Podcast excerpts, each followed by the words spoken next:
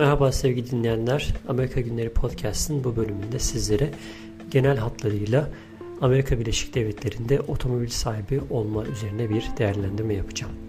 Evet, Amerika'da araç sahibi olmanın birden fazla yolu var. Bunlardan bir tanesi araç kiralama. Ama öncelikle araç kiralama da kendi içerisinde ikiye ayrılıyor. Kısa dönem araç kiralama ve uzun dönem araç kiralama şeklinde geçiyor. Biz daha çok uzun dönem araç kiralamaya değineceğiz. Fakat kısa dönem araç kiralama ile alakalı da daha önce bir e, kayıt yapmadığımı fark ettiğim için burada kısaca ondan da söz etmek istiyorum.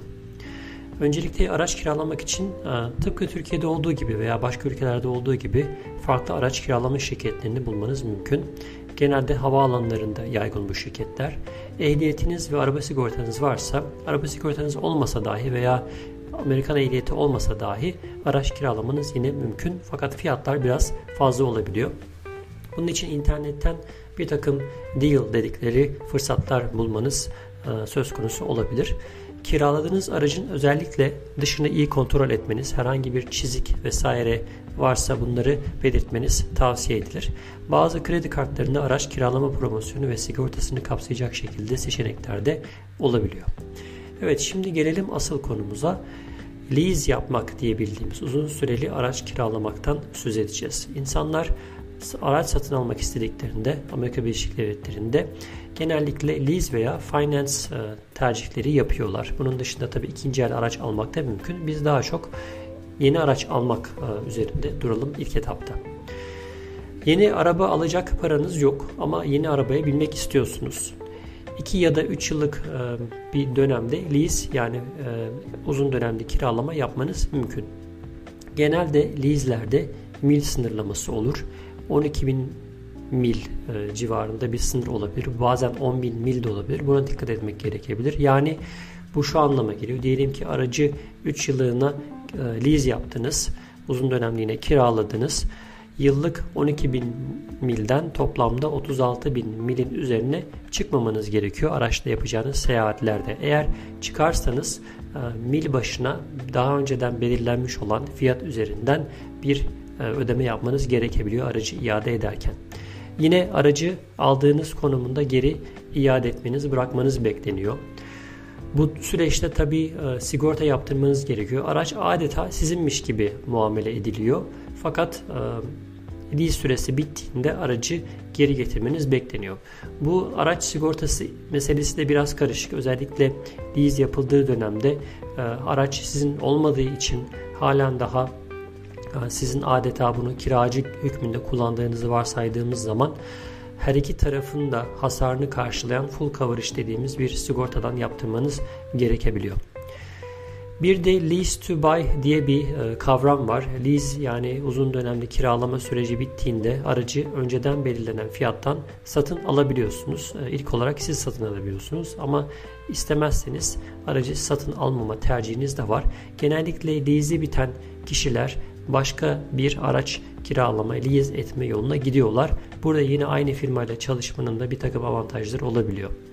Hangi durumlarda mantıklı? E, bahsettiğim gibi Yeni araç almak durumundasınız veya almak istiyorsunuz. Eski araçlara binmek istemiyorsunuz. Sürekli işte diyelim ki size e, arıza çıkartıyor, problem çıkartıyor kullanılmış araçlar. E, bunu, bu anlamda yeni araca binmek istiyorsunuz. E, bu anlamda mantıklı. Veya diyelim ki yeni araç almak için bir down payment dedikleri belli bir tutarı vermeniz mümkün olmuyor. Bu yüzden lease'e girip aylık belli ödemelerle yine yeni araca binmek düşünceniz var. Ee, bunun dışında hani araç bakımı ile uğraşmak istemiyorum. Hani araç elimde kalmasın işte ne bileyim uzun dönemli araç e, satın alan insanlar bir süre sonra araçlarından memnun olmayabiliyorlar veya aracın yeni modelleri çıkmış olabiliyor. Elinizde eski modelle siz bir nevi baş başa kalmış oluyorsunuz. Bu gibi durumlarda lease yapmak mümkün olabilir. Bir de internette lease devretme diye bir kavram var. Ee, internette özellikle lease'leri bitmeye yaklaşmış insanlar e, veya halen daha belli bir süre lizleri devam eden insanlar bu lizden kurtulmak istiyorlar belli sebeplerden dolayı. Diyelim ki ödeme yapamıyorlar, ödeme sıkıntısı yaşıyorlar veya e, farklı bir tercihde bulunmak istiyorlar. Artık araçtan da memnun olmayabilirler. Bu devir şirketlerinde bu ilanlara bakarak istediğiniz aracı kalan süresince lease yapabiliyor musunuz? Genellikle 2 yılın altında oluyor bunlar. 6 aylık işte belki 8 aylık 10 aylık dönemlere yayılmış lease seçenekleri bulunabiliyor. Hiç denediğim bir şey değil ama deneyen insanlar tanıyorum bu noktada. Bu da bir tercih olarak e, karşınızda bulunabilir. Kimi zaman çok iyi fırsatlar çıkabiliyor lease'lerde. Bazen kampanyalar oluyor. Gerçekten işte aylık 60 dolara, 80 dolara, 100 dolara araç lease yapmanız mümkün olabiliyor. Fakat bazen bazı durumlarda çok şey ilginçtir. Lease fiyatları özellikle bunlar minivan dediğimiz araçlarda karşımıza çok çıktı. Normal finance fiyatından yani satın aldığınız zaman ödeyeceğiniz aylık kira aylık ödemelerden daha fazla da lease ödemeniz durumu söz konusu olabiliyor. Düşünmek lazım, iyi düşünüp taşınmak lazım. Lease mi mantıklı, finance mi? Şimdi isterseniz finance'e biraz geçelim. Finance dediğimiz olay da araç satın almak isteyen bir kimsenin ikinci el kullanılmış bir araç satın alma gibi bir tercihi var. Bir de yeni araç satın alma.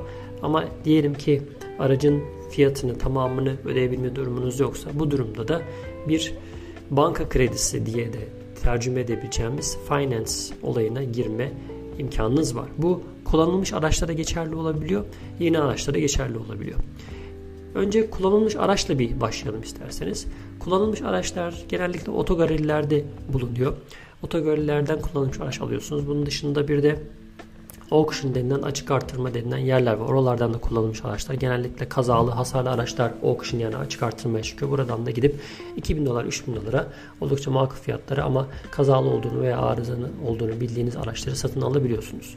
Kullanılmış araçlar bir nevi aslında gamble yani kumar gibi karşınıza ne çıkacağını bilmiyorsunuz. Bu gamble'ı yani kumarı ortadan kaldırmak için certified kavramını geliştirmişler. Bunlar genellikle büyük firmalar işte özellikle Honda gibi, Toyota gibi diyelim hani araç firmaları bunu hani artırmak mümkün. Kendi araçlarını özellikle eski e, müşterilerinden satın alarak tekrar piyasaya çıkartıyorlar. Piyasaya çıkarmadan önce belli bir bakımdan geçiyorlar. Certified dediğimiz yani bir şekilde biz bunun garantisini veriyoruz diye bir kampanya e, başlatabiliyorlar. Bazen 3 yıllık bakım içinde olan, servis garantisi olan kullanılmış araç firmalarının, şirketlerin kampanyaları olabiliyor. Mesela ben bu noktada e, aldığım bir aracım, halen daha kullandığım aracım bu şekilde almıştım. Kullanılmış bir araçtı. 2 yaşındaydı yanılmıyorsam o dönem aldığımda. Normal yeni araca kıyasla daha makul bir fiyatla almıştım. Ama aynı zamanda da finance yapmıştım. Yani banka kredisine girmiştim kullanılmış bir aracı almak için. Fiyatlar e, kullanılmış araçlarda normal sıfır e, araca göre daha makul olabiliyor. Fakat dediğim gibi kullanıldığı için hani içinde belki istemediğiniz işte köpek kıllarıyla işte bir takım, bir takım e, kullanılmışlığına dair bir takım izler, izmaritler veya bir koku silmiş olabiliyor. Bu gibi şeylere dikkat etmek gerekebiliyor. Özellikle kullanılmış araçlar alıyorsanız. Küçük galerilerden alacaksanız küçük galerilerde de bazen finance yani banka kredisi imkanları olabiliyor. Bunlar belki koşullar olarak e, daha zor koşullarda veya daha yüksek faizle kredi veriyor olabilirler. Fiyatlar genelde düşük oluyor küçük galerilerde. Bunlar e, makul fiyatlarda veya farklı markalardan araçlar satabiliyorlar. Özellikle küçük galerilerden aldığınız zaman hani bu az önce bahsettiğimiz bu servis meselesi daha düşük kapsamlı olabiliyor. 1 ila 3 ay arasında bazen servis veriyorlar. Herhangi bir şey olmazsa bu süre zarfında artık araç sizin. Yani başınıza ne gelirse kendiniz bir şekilde bununla uğraşmak durumunda kalabiliyorsunuz. Şimdi gelelim yeni araçlara. Yeni araç alma noktasında usulü nasıl? Genel olarak Japon arabaları çok satıyor Amerika'da. Honda, Toyota gibi az önce sözünü ettim. Bunun dışında Amerikan markaları da tabii geçmiş yıllardan bugüne gelen bir alışkanlık var insanların vazgeçemeyeceği. Genelde Amerikan araçları daha fazla benzin yaktığı için e, tercih edilmiyor. Daha konforlu oluyor, daha büyük oluyor. Amerikan arabaları mesela bu Buick marka arabalar aklıma geliyor. E, hani bir Japon arabasına göre daha dayanıklı, kaportası daha güçlü diye biliyoruz. Biz böyle söyleniyor. Bazen e, yeni araç alırken sıfır faizli imkanlar olabiliyor. Yani bu şu anlama geliyor. Aracın banka kredisi çektiğinizde normalde peşin fiyatını alacağınız e, fiyat neyse o fiyata sıfır faiz araç alabiliyorsunuz diye düşünebilirsiniz. Ama bazen sıfır faiz yaparken de karşıdaki galerinin size bir takım oyunlar oynamasına dikkat etmeniz lazım. Özellikle pazarlığa girmeniz tavsiye edilir. Pazarlıklarda ciddi anlamda indirimler olabiliyor. Kredi geçmişiniz çok önemli. Kendinize güveniyorsanız, e, kredi listiniz noktasında herhangi bir sıkıntınız yoksa, araç alabilme gücünüz varsa burada yine masaya yumruğunuzu vurarak yani bu noktada pazarlığa oturabilirsiniz. Co-signer olayı var. Eğer araç almak için krediniz yoksa, yeterli krediniz yoksa sizin yerinize yanınızda size co-signer olacak. Bir nevi e, sizi backup yapacak. Yani e, herhangi bir ödeme zorluğu çekmeniz durumunda sizin bu sorumluluğunuz üzerine alacak bir e, yanınızda bir kimseyi getirebilirsiniz. Bu kimse sizin adınıza imza atılabiliyor. Bu kişinin genelde kredi historisine şeyine bakılıyor. Bu kişi sizin adınıza aracı almış gibi olabiliyor. Yeni araç alırken satın alma masrafları oluyor. Genellikle otogaleriler, özellikle büyük şirketler aracın ilk muayenesini, plakasını gibi işlemleri sizin adınızda yapıyor. Bu anlamda biraz kafanız rahat oluyor. Fakat küçük yerlerden aldığınızda bu tip şeyleri kendiniz yapmanız gerekebiliyor. Yine finance sürecince diyelim ki 5 yıllık finance yaptığınız aracı satın aldınız.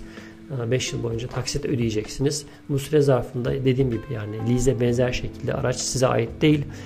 Firmaya ait bu yüzden full coverage yani her iki tarafı kaza yapmanız durumunda hem sizi hem de karşı tarafı kapsayan bir araba sigortası yapmanız gerekiyor. Finance'iniz bittiğinde yani ödeme banka krediniz bittiğinde size arabanın tapusunu gönderiyorlar. Buna title diyorlar. Siz bu title'a sahip olduktan sonra artık araç sizin ne bankayla ne de bu aracı satın aldığınız şirkette herhangi bir işiniz kalmıyor. Evet genel olarak araç satın alma Amerika'da araç sahibi olmakla ilgili söyleyeceklerim bunlar.